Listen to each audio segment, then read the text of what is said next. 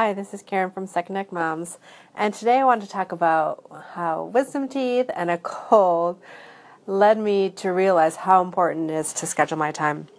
So last week, unexpectedly, my uh, son needed to have his wisdom teeth out. Luckily, I have such a schedule that um, I have blocks of time, and I was able to rearrange them so that I could still continue to do my work, but still be there for him when he needed me. Unfortunately, then I got a cold, and so this time from Friday when he was wisdom teeth out until even this week, Wednesday, I have been under the weather or I've been taking care of him. But because I schedule buffer blocks within my schedule, it allowed me to be more flexible with my time and really focus on what I needed to accomplish.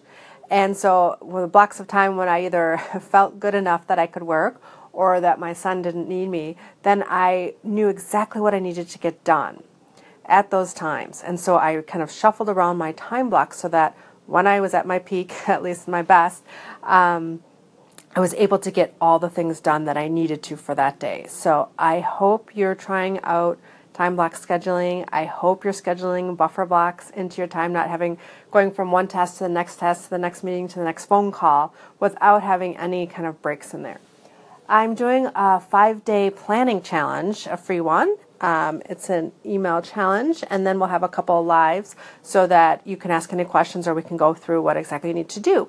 So head on over to my Facebook page, it's Second Neck Moms, and there you can sign up for the free challenge. And that way, we'll walk you step by step how you set up a time block schedule and then how you go about using it. So I hope you'll sign up. I would love to see you there. Thanks.